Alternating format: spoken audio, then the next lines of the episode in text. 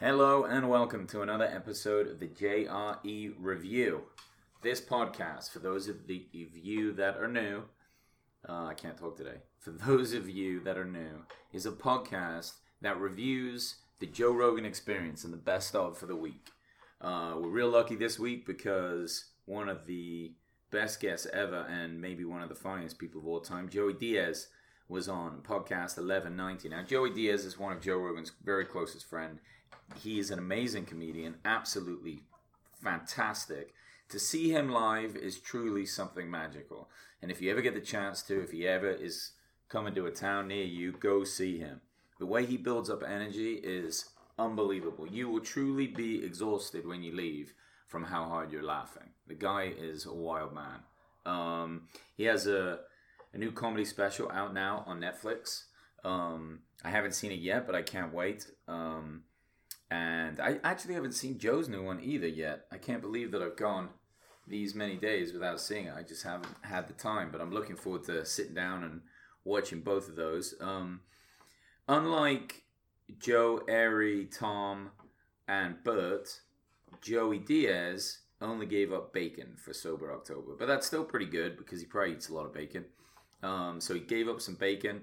Uh, he's been working out a lot and losing some weight. Joe is a big guy, so uh, good for him for sticking to those things. I want to see him being healthy and staying around.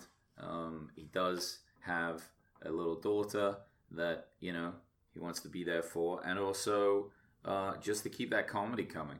I mean, someone that funny, you never want to lose them ever. Um, he talked a little bit with Joe about really only wanting to work at the comedy store now with his material, uh, which is really cool. Um, I, the comedy store has done a lot for comedians um, that have worked there, and now it's really just blowing up as like the really like the mecca of comedy. It's it's a pretty spectacular place. Um, they move on to talking about gold diggers, which is quite funny, and saying that um, you know you take the wealthiest people in the world, uh, all the wealthiest men and women, like I don't know, like the top 100, and when you go through the list of the wealthiest women, very few of them made their money themselves. A lot of them got it from um, just divorce and how expensive divorce is. And then you look at people like Anna Nicole Smith, who married that super old guy and got I think like a billion dollars after he died. But I mean, she was 20 years old. He was like 90. It was such a bizarre thing, and to say that that was actually love uh, just doesn't make any sense.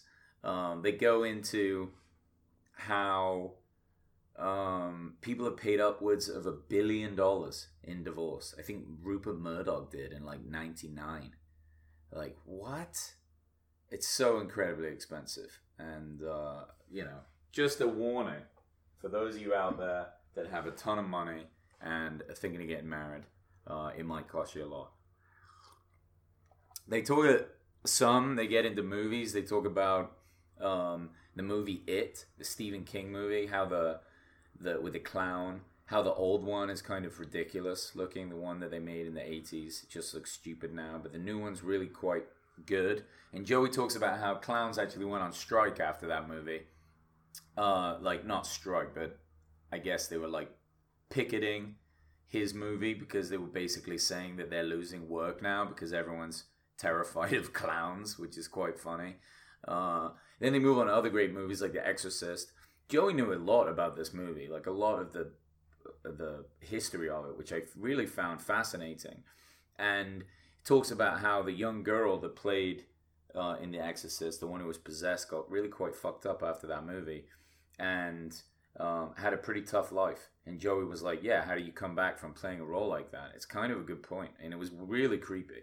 The angles, you know, the way that that it was still all set up. That movie is still kind of freaky today, to be honest. But you could imagine back then when it came out in like the seventies you know, when people were still really pretty religious and no one had ever seen anything like that. I mean, it was kind of, it, must have been groundbreaking. Um, then they get into talking about Johnny Depp, how he's kind of bowling out of control and uh, just has about as much money as you can imagine, and is also kind of lost his mind a little bit. Um, you know, because he's just so wealthy. Uh, Joey talks about a time when he was living in Aspen selling coke, and the gangsters wanted to speak to him, and uh, that was uh, just crazy stories. Joey always has the most ridiculous stories in some ways. I mean, really good, but absolutely nuts too. And they're always new. I guess he was like a um, part-time fireman there, but like didn't actually go to work, uh, which is pretty funny. And then, um, uh, yeah, then they talk a little bit about Sober October um, as it's coming to a head. Uh, when they are making this, they, they, were almost done, and Joe explains, Joe Rogan explains about the fitness challenge and how he's quite a bit ahead uh, because they, they have this new like technology where they wear um, like a chest band that measures your heart, and then you get points for it. And Joe is just crushing it.